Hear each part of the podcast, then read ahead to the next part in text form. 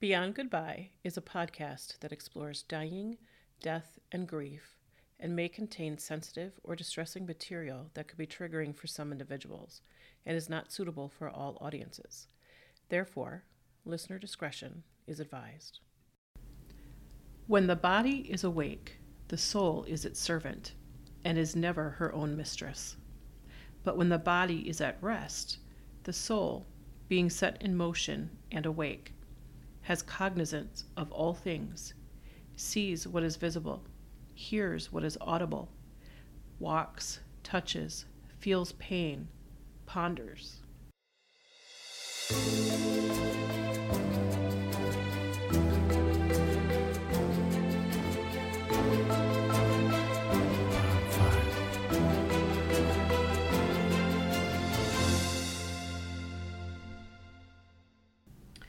Welcome back to Beyond Goodbye. I am your host, Angela Sturm. The quote you just heard is by Hippocrates, and it's referencing dreaming.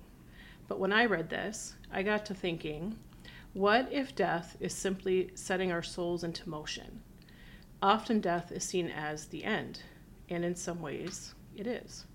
After all, we were never meant to live in these bodies forever, and when they no longer serve our souls, we shed them. I'd like to think this is comforting. And in a way, maybe for me it is. But how do we get there? The place where we can find comfort in our belief that the soul goes on. How do those of us left behind reconcile the spirits of our loved ones who once were with human loss of the present? Why do we even need to be in a place where this is a thing? Many of us have lost someone too soon. My loss has caused me to question everything and one word plays over and over in my head why? Why death? Why can't our souls inhabit these vessels forever? Why do I need to feel so much pain at the loss? Why would someone take my children's lives like that? Why is this country, this world, so hateful towards one another? I quite easily find myself heading down the rabbit hole with this one word why? Well, in today's episode, my guest, Joshua Fredrickson, and I will touch on why death. Joshua is a licensed clinical social worker who specializes in brain injuries as well as a licensed realtor, has unfortunately experienced the pain of losing someone too soon.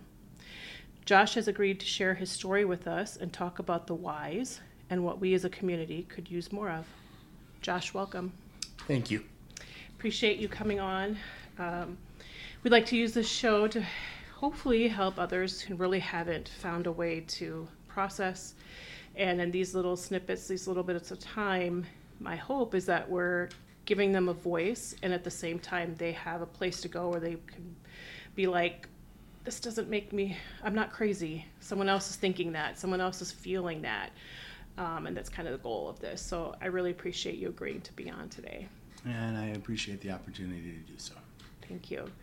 So, well, let's start out with telling us about your lost story. Sure. So um, it was two years ago.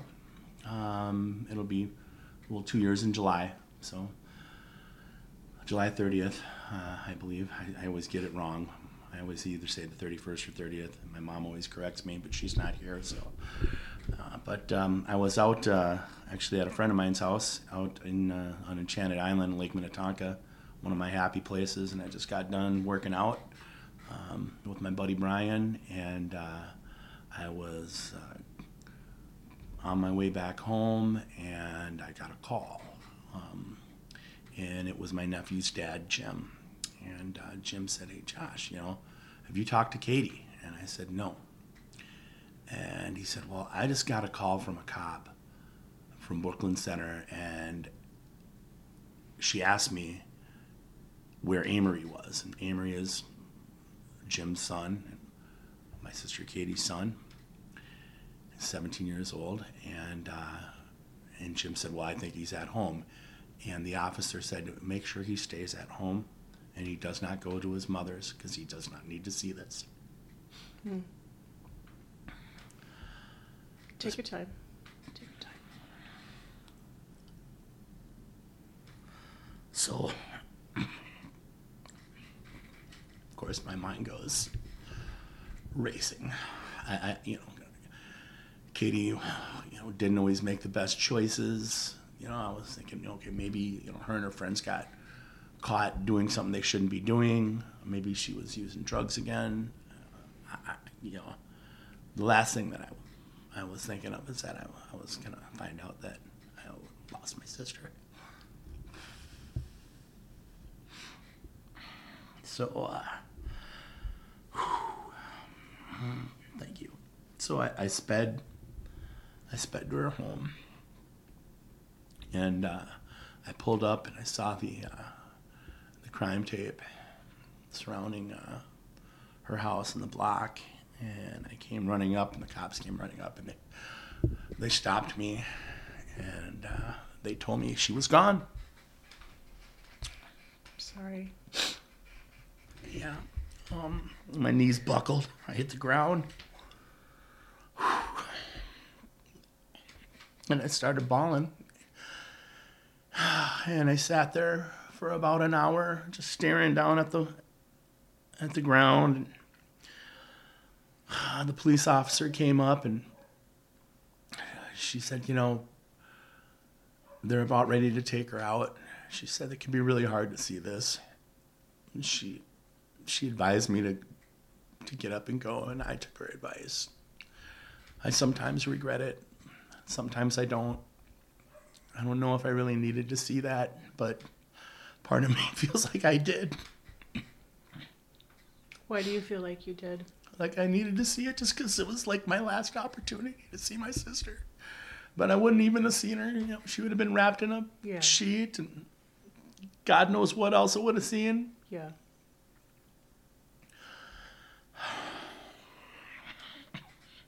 I chose not to look at pictures and things um, at the trial because of that. It's not what I wanted my last memory to be because my last memory already was, you know, that they'd been murdered. Yeah. Um, I don't, I don't think you should feel guilty about leaving. I think that was wise advice from an officer who probably sees this enough times to know. Yeah. You know, Yeah. Did So- they get who did it? Yeah, they did. So we they they they knew who it was. They didn't tell me right away, but they knew who it was. So apparently there was Katie had two friends at, at the at the house um, that when they heard the gunshots, they actually jumped out the window, and and it was uh, the guy who did it. His name was Michael Klinger, and Michael was somebody that Katie had dated probably six seven years prior, and you know Katie was the kind of person that would never turn her back on anybody, and um, sometimes, and I you know this is what I said in my speech at the court is sometimes, you know, we'll hold on to relationships that can can be toxic Yeah. and this was no exception. Um, this man actually uh, lived at my house for a period of time. Um, yeah, I used to rent out to uh, guys coming out of Teen Challenge right when I, uh, um, you know, soon after I bought my home. You know, I was working. It was before I had any of my degrees, and I was, you know, just struggling to get by and and uh, trying to make good choices and stuff. And um, and and Mike needed a place to stay, and so I let him come and rent um, at my house. Um, he ended up ditching out on me. Um, you know, on the like I came home on the first one day, and he was gone. All of his stuff was gone. Um, but you know, one thing that I recognized about him when I was living with him is that you know, if there's anything deviant, if there was any anything uh, that was exploitative, if you will, um, if there was something that would be of questionable character, those things really interest him. Like Oh. he was one of those guys. You know, let's get over on this person. How can we exploit this girl? You know, how can we do? You know, that's that, that. Those are the things that that seem to really, you know, you'd see a twinkle in his eye almost when he started talking about him or he heard about the opportunities. You know, I would try to, you know, give him feedback and, you know, tell him where that's going to get him. But I'm quite certain it went through one year and out the other. and then time and history would prove that I was right. I suspect the man, um, Antoine Suggs, is who murdered my children, and uh, Lois Foreman and Natasha. I suspect that he was the same. That Yeah. he got off on, you know, taking things and seeing what he could get without giving anything and not really having a care in the world for other people. Yeah. Um, and that's hard because you know how do you how do you reconcile that with human behavior when you're not like that Right. you know it's like you look at that and you can't understand it because you're not that person that's not who you are It's so true. um, and it's yeah it's hard to see human behavior humans in general have come to not like many in this day and age Well, it's so hard because I am intrinsically a loving helper. That's what I was created to do. And, you know, when I see those kind of character attributes in people, it's really, really hard for me. Um, you know, my heart of hearts wants to be compassionate and caring, but to be honest, I, I get angry. Yeah. I get angry at him. You know, I have a friend that's, you know, he's he's trying, but like, you know, some of the things that he does, and I just, I, I, I just, probably even more so now. I bark at him, you know, I bark at him, and I'm like, listen, that is not the way to be, and you are not going to act like that around me. And, um, you know, and, and I don't know that that necessarily falls in line with my values, to be honest with you, you know, um, but it is insidious. Those, you know, folks with those kind of personalities and behaviors, and you have to really watch yourself when you get around them so you don't become them. Yeah, you really do. Yeah. You really have to be very aware of who you bring into your circle Mm-hmm. and spend time with and, and give your energy to. Mm-hmm. Um, I've said this in a past podcast where the one of the biggest things that biggest changes I've seen in me after this was my circle of people became very small. And I didn't feel guilty telling somebody I'm not interested. I didn't feel guilty saying, yeah, no, I'm not going to hang out. I set much better boundaries and it incredibly made some people really angry. you know, all of a sudden they can't do this to me or walk over me or expect me to do something for them. And um, that was kind of freeing in a way. Um, but I was also surprised at how little my circle got when I chose to really just make decisions that were better for me and, and my family that was left. I mean, I, I feel like I lost a third of my family, you know, the two kids and my mom. It was, uh, it was a tough time. And I get to a point even now where sometimes I'll be in my car and think, I don't actually really care about anything except for the grandkids and my last remaining son and my dad, of course. But outside of that, it's like if I make somebody mad, don't care. Even at work, it's a struggle for me at work. I love my job, but some days I get in there and I I I lose focus. It's really hard for me to stay focused sometimes when I'm upset. This week was really tough, as I was telling you before we started, and and I sit there and I'm thinking, I got to get caught up and get this done, or I'm gonna get fired, and then I'll be like, I don't really care. Do care, of course. You know, I have to bills to pay and mm-hmm. whatnot. But my attitude, I think, part of that is probably some depression and just not working through some things. But it's it's a hard place to be. What do you do um, to soothe yourself? Like, what are what do you what are some of the tools you use, if you will, um, to comfort yourself when when times hit like this? Well, every day even because it's every day, right? Yeah. I mean, It doesn't go away. no. No. Some of my happy places are uh, the gym. I call it Camp Happy, actually. Nice. Yeah. Um, time with my dogs. Time spent uh, uh, practicing my faith. I'm a Christian. Um, I like listening to podcasts and radio. Um, and uh, altruistic pursuits. Um, I love helping people. Um, almost to a fault because you can't give away something that you don't got Yeah. You know so you gotta you gotta find out how you fill that cup back up again. And, and you know the aforementioned i guess it would be some of those things. And i'm constantly seeking out new things and new ways um, to be able to fill that cup back up because it's uh, it's hard you know. And um, you know i'm going to be 50 years old in february i mean excuse me in september. Um, you know so that's going to be a reality in life. Co- you know these next 20 30 years however long you know 40 god willing right? Right. that i'm around um, there's going to be a lot of death. There's going to be a lot of Yeah. loss. Um, you know um, and uh, that's just a reality of life. And um, you know, going through what I've went through and what I've seen my family go through and the community go through, and with you know with my sister and other incidents and things that I see, it's uh, it's tough. It is. I, I always wonder, um, you know, my dad is 76 now, and uh, his cancer had returned, but it's now in remission. Um, but I always think like I'm I'm just not ready yet. It's too soon. I have a friend, a very very dear friend of mine who I've known. Gosh, we've known each other f- 40 years maybe. Yeah.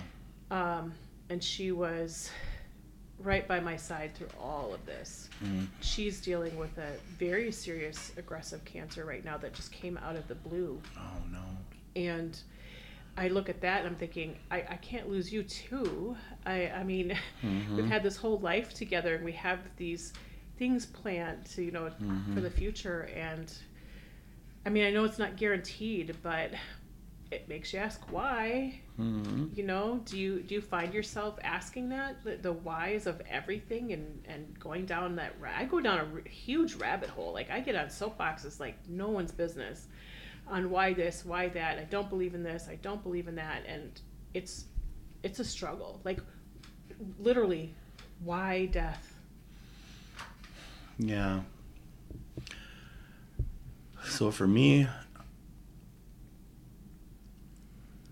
it's actually kind of easy. Mm. Created things have limitations to one another, whether it be physical things or living things like us, right? We have limitations. We were created. We're imperfect. We're not gonna. We're, we're not gonna be around forever. And going back to your your commentary about the soul, but the soul can go forever, right? And when I think about the word why, right, it's like the, the answer is there already, right? We all have free will. Mm-hmm. We can all make our own choices, right? And we can use that free will to do good things, or we can use that free will to do bad things. And some people choose to do bad things with their free will and hurt other people and take from the world around them and give nothing back and cause pain, agony, and and that's that's how they fill their cup. And it's it might be hard to wrap your head around, but you don't have to because you're not them, right? On the other side of the coin, there's some people that do things with their free will that are beautiful and wonderful and helping and healing and thoughtful, caring, kind, compassionate, altruistic, right? And there's there's our answer. That's why. That's why. Because there is good in this world and there is evil. And unfortunately, folks like us have to encounter both. Right? I wish it could be just good, you know, but I can't sit here and tell you that I have been good 100% of the time either. yeah me neither Yeah.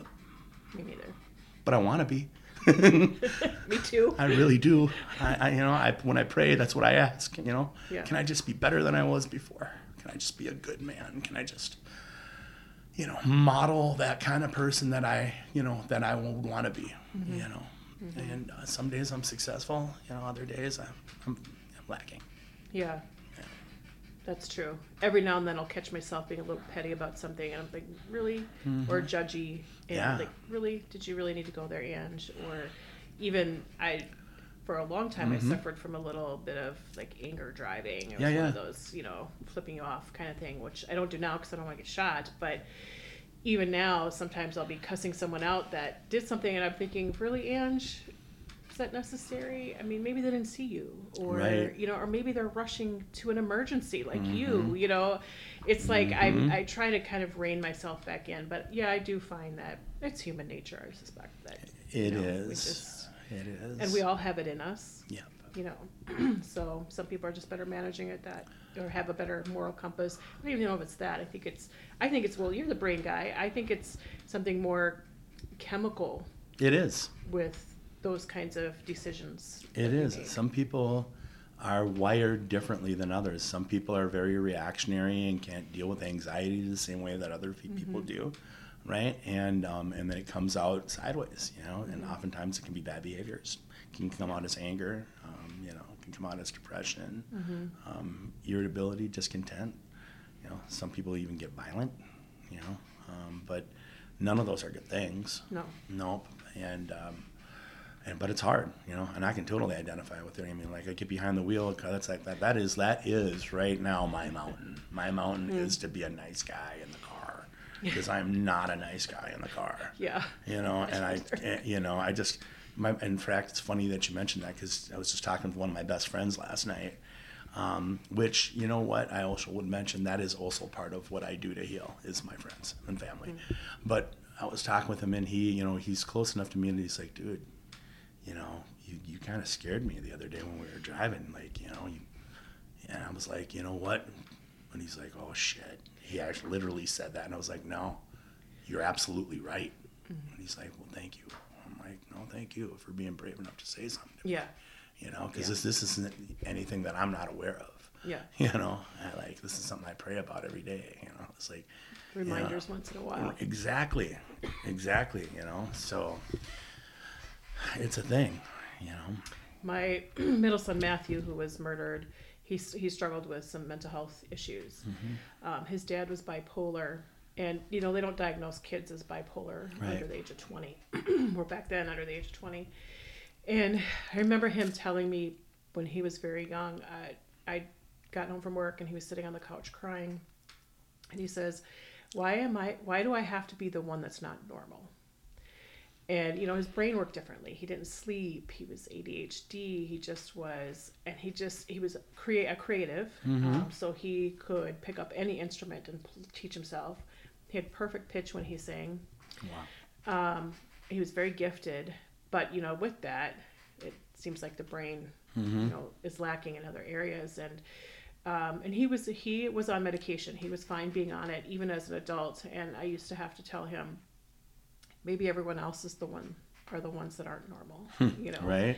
and we'd have long conversations about it and i like to think i gave him all the tools that i could. I mean he uh, as far as i know wasn't a violent person. Um, he did struggle with some substances and then he'd go through well, okay i'm not going to do that anymore Yeah. or and then then it's then he's back on it again you know it's a cycle. Um, but he used the tools he he was very empathetic and very very sensitive to people he did not like hurting people's feelings Yeah. um, and his got hurt real easily. Yep. And so he told me one of the last things he said to me is probably a couple weeks before he died. I was picking him up. He was, he was chronically homeless. I mean, he would be living with somebody, and then it didn't work out. Then he'd be living somewhere else, and that didn't work out, and so forth, um, until he had his daughter, and then he started. To, I, I don't I don't know what I don't know that the cycle would have stopped, but he started taking some different steps you know so he got on a list for some housing. He got a decent job. My daughter got him a good job. Waiting tables which fit with his adhd and being Yeah. he's a real people person. And he told me when uh, we were driving back he says mom i don't want you to feel guilty about telling me no. I had i had to set some boundaries with Yeah. him at you know at some point so that i wasn't Yeah. he wasn't i wasn't enabling mm-hmm. and he says, I don't want you to feel guilty about saying no to this or not helping me with some things. And he says, because this isn't your fault. He says, You've given me all the tools that I've needed. And I know that you love me. And I know you do this because you love me. He says, I have the tools, and the position that I'm in is because I got myself in that position, not you. And uh, I haven't, that's the first time I've been able to say that without crying. Wow. Yeah. I mean, You what know? a powerful statement of self awareness. Yeah, and he really just um, it was nice to hear because I did feel guilty, Mm-hmm. um, and just to know that he he really had some introspection going on there, you know, because of his daughter and just making those changes. I mean, if anything could be left with me Yeah. with them being murdered, that was one of them, you know. Um, and our and in fact our very last words that night before he was murdered was he said I love you and I said I love you more and that was the last time, you know. And that was hard. And my daughter, I had gotten her a job uh, with me as my assistant, and um, that Friday, and she was still working on weekends, waiting tables because Yeah. her and her fiance were, our boyfriend, soon to be fiance, Lois, were saving up to buy a house. And Yeah. she came over and she was filling out her death benefit, life insurance. And she's like, Did I fill this out right? And I said, Yep. And then she flipped her hair. She had real beautiful long hair. She flips her hair and she goes, But we all know you're dying first. And then two days later, she was dead. and it was the worst thing ever. And um, yeah, and I go back to the whys. I don't know if I'm where you're at with the whys, to be honest. I have a lot of questions and um, answers that I get, or answers that you know, as I'm talking with other people, Mm-hmm. it still doesn't. It still doesn't satisfy. And honestly, I don't think even when our souls go, I do believe souls and spirit go into a, a different place. I do believe that goes on. I mean, energy can't create it, can't kill it, right? Can't. Um, I don't know that we get all the answers though. I, I had a friend of mine say, "Oh, after my mom had passed, oh, well, now she knows has the answers to everything." I'm like, really? I don't know that she does. and that's where I'm at with Yeah. my whys. You know, I'm still really, really, maybe I'm still very angry. Yeah. I don't know what I am. I feel very, um, what is the word? I feel very dissociated with everything. You know, I'm real indifferent to a lot of stuff. Well, you were Um, cheated. I was cheated, And and, their kids were cheated. They were, and that that breeds indifference. You know, think about it. If you're, I mean, if you're out there playing a game of volleyball against a, another team, right, and you know that they're cheating, eventually you're just going to be like, whatever. yeah, Like, what? Why am I even trying? yeah, Right? They're True. cheating, true. right? It's a great and, analogy. You know, and it's and that's that's that's what it breeds. It breeds this indifference, this this numbness, if you will. Mm-hmm. You know, um, What do you think, if anything, our communities could do or we need within the communities? Because there's so much violence right. out there now and so much hatred. I just I Mhm. don't get it. So you know, a, a, a lot of it, I think, you know, goes with our media and what we're pumping out. Oh my gosh, You know, and you're right. but I can't say the media is totally responsible because who watches the media? We do, right? So you know, I, I- think that you know, and I'm not, I'm not God or I'm not, you know, Buddha or the Dalai Lama, and I don't know everything in the world. But what's coming to my head right now is I'm thinking it's like you know, we, if we can just start, you know, on a person to person level, right, to teach our friends and our family and our young ones that that love 1st first right the rest of those things all have their place We have we also have to um, going along with love. We have to mirror image that. We have to show people what that is. I Exactly. think people really don't know what that is anymore. We say love so freely, but do you really know what that means? No. It's an action. it is a verb Yes. love is a verb Yes. right it is not a noun Yeah. Yep. okay it is something you do choose to do Yes. By choice Yes. It's choice. every day every hour every minute every second you can choose love Yep.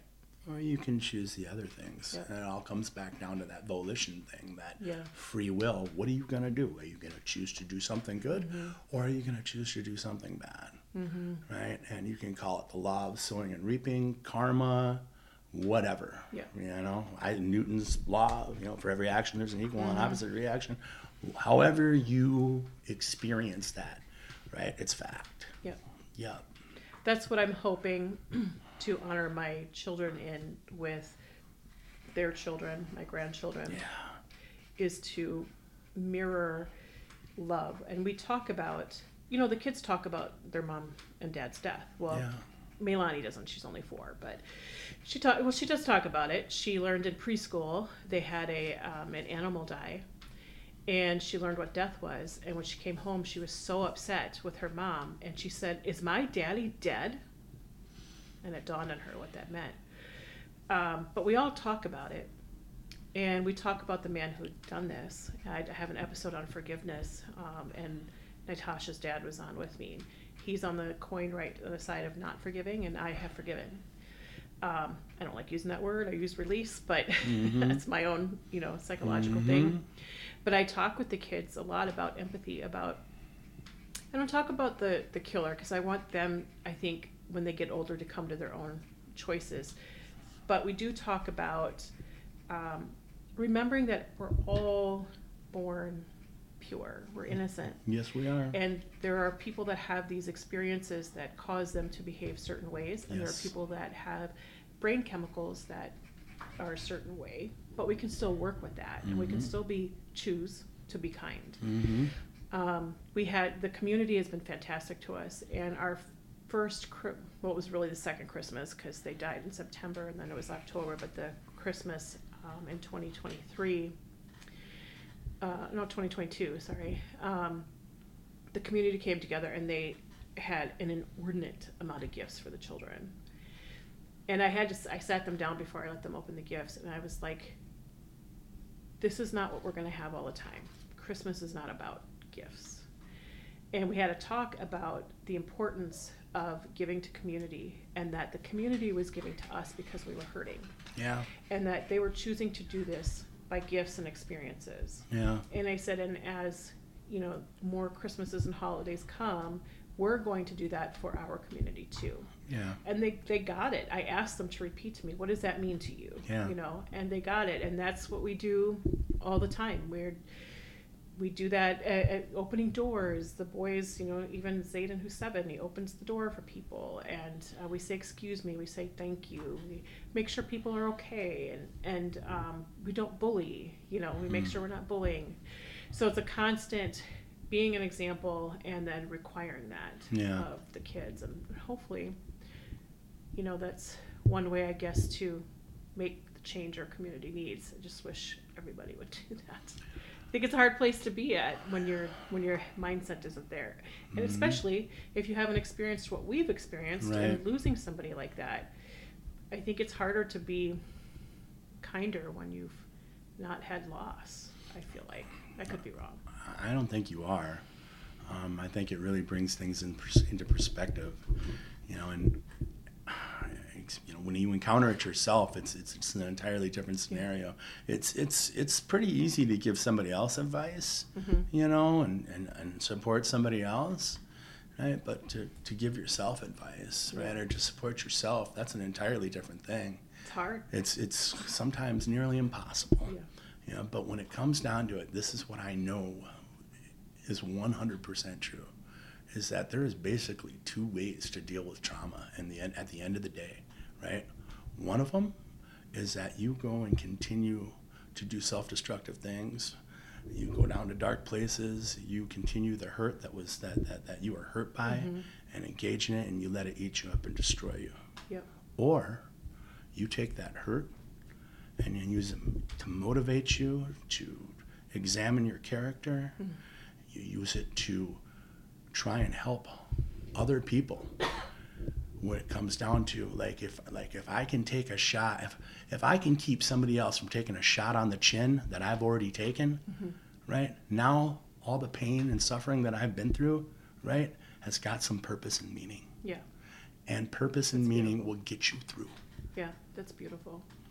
That's beautiful. Well, friends, we've come to the end of our time.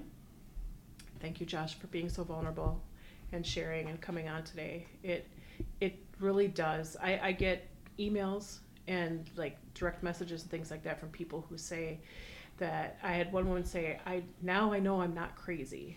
And Yeah. somebody else that said, you know, I'm referring you this podcast to other people. It does help to hear we're in, we're in pain. It could Yeah. be two years, it could be one month, it could be ten years. It's just good to know that, you know, there are people out there who you can listen to and know that you're not alone. Yeah. You know. And I'd just like to say I really appreciate the opportunity to come on your your podcast 'cause just in support of my last statement, you know, mm-hmm. being able to try and do anything positive that I can with this horror, Yeah. right, is it's helpful to me. And I mean, and if there's just one person out there that, that this helps, Yeah. this time was worth it. That's how I feel too. Yeah. If you help one person in your Just life, one person. you've achieved what you're supposed to. Yeah. And let's hope that maybe today helps more than one anyway, huh? Yeah. So, Yeah. uh, Let go of their deaths and remember their lives. I heard this in a movie titled Half Light. The main character lost her child to an accidental drowning, and she kept reliving that day. Triggers everywhere. Triggers do that to those of us who have lost someone. The main character had a lot of unspoken whys. Whys that keep us in the moment, the day, the hour loss happened. I am constantly thinking about why this happened to our family, what my children must have gone through. What were their thoughts? Were they afraid? Did they even have time to be afraid? I look at their children, my life, and the world through the lens of someone who is broken, often forgetting to remember their lives. It's hard, but our whys may never be answered. Our souls and spirits, they live on and move on. I must learn to accept some things with which there are no answers. So, for today, and I can only do this one day at a time, I will let go of their deaths. I will let go of all the whys and focus on remembering their lives. Thank you for sitting in with us today. We hope our conversation around why death helps you as you navigate your lost journey. And if you are enjoying these episodes, please hit like and follow on your favorite podcast site. Bye, all.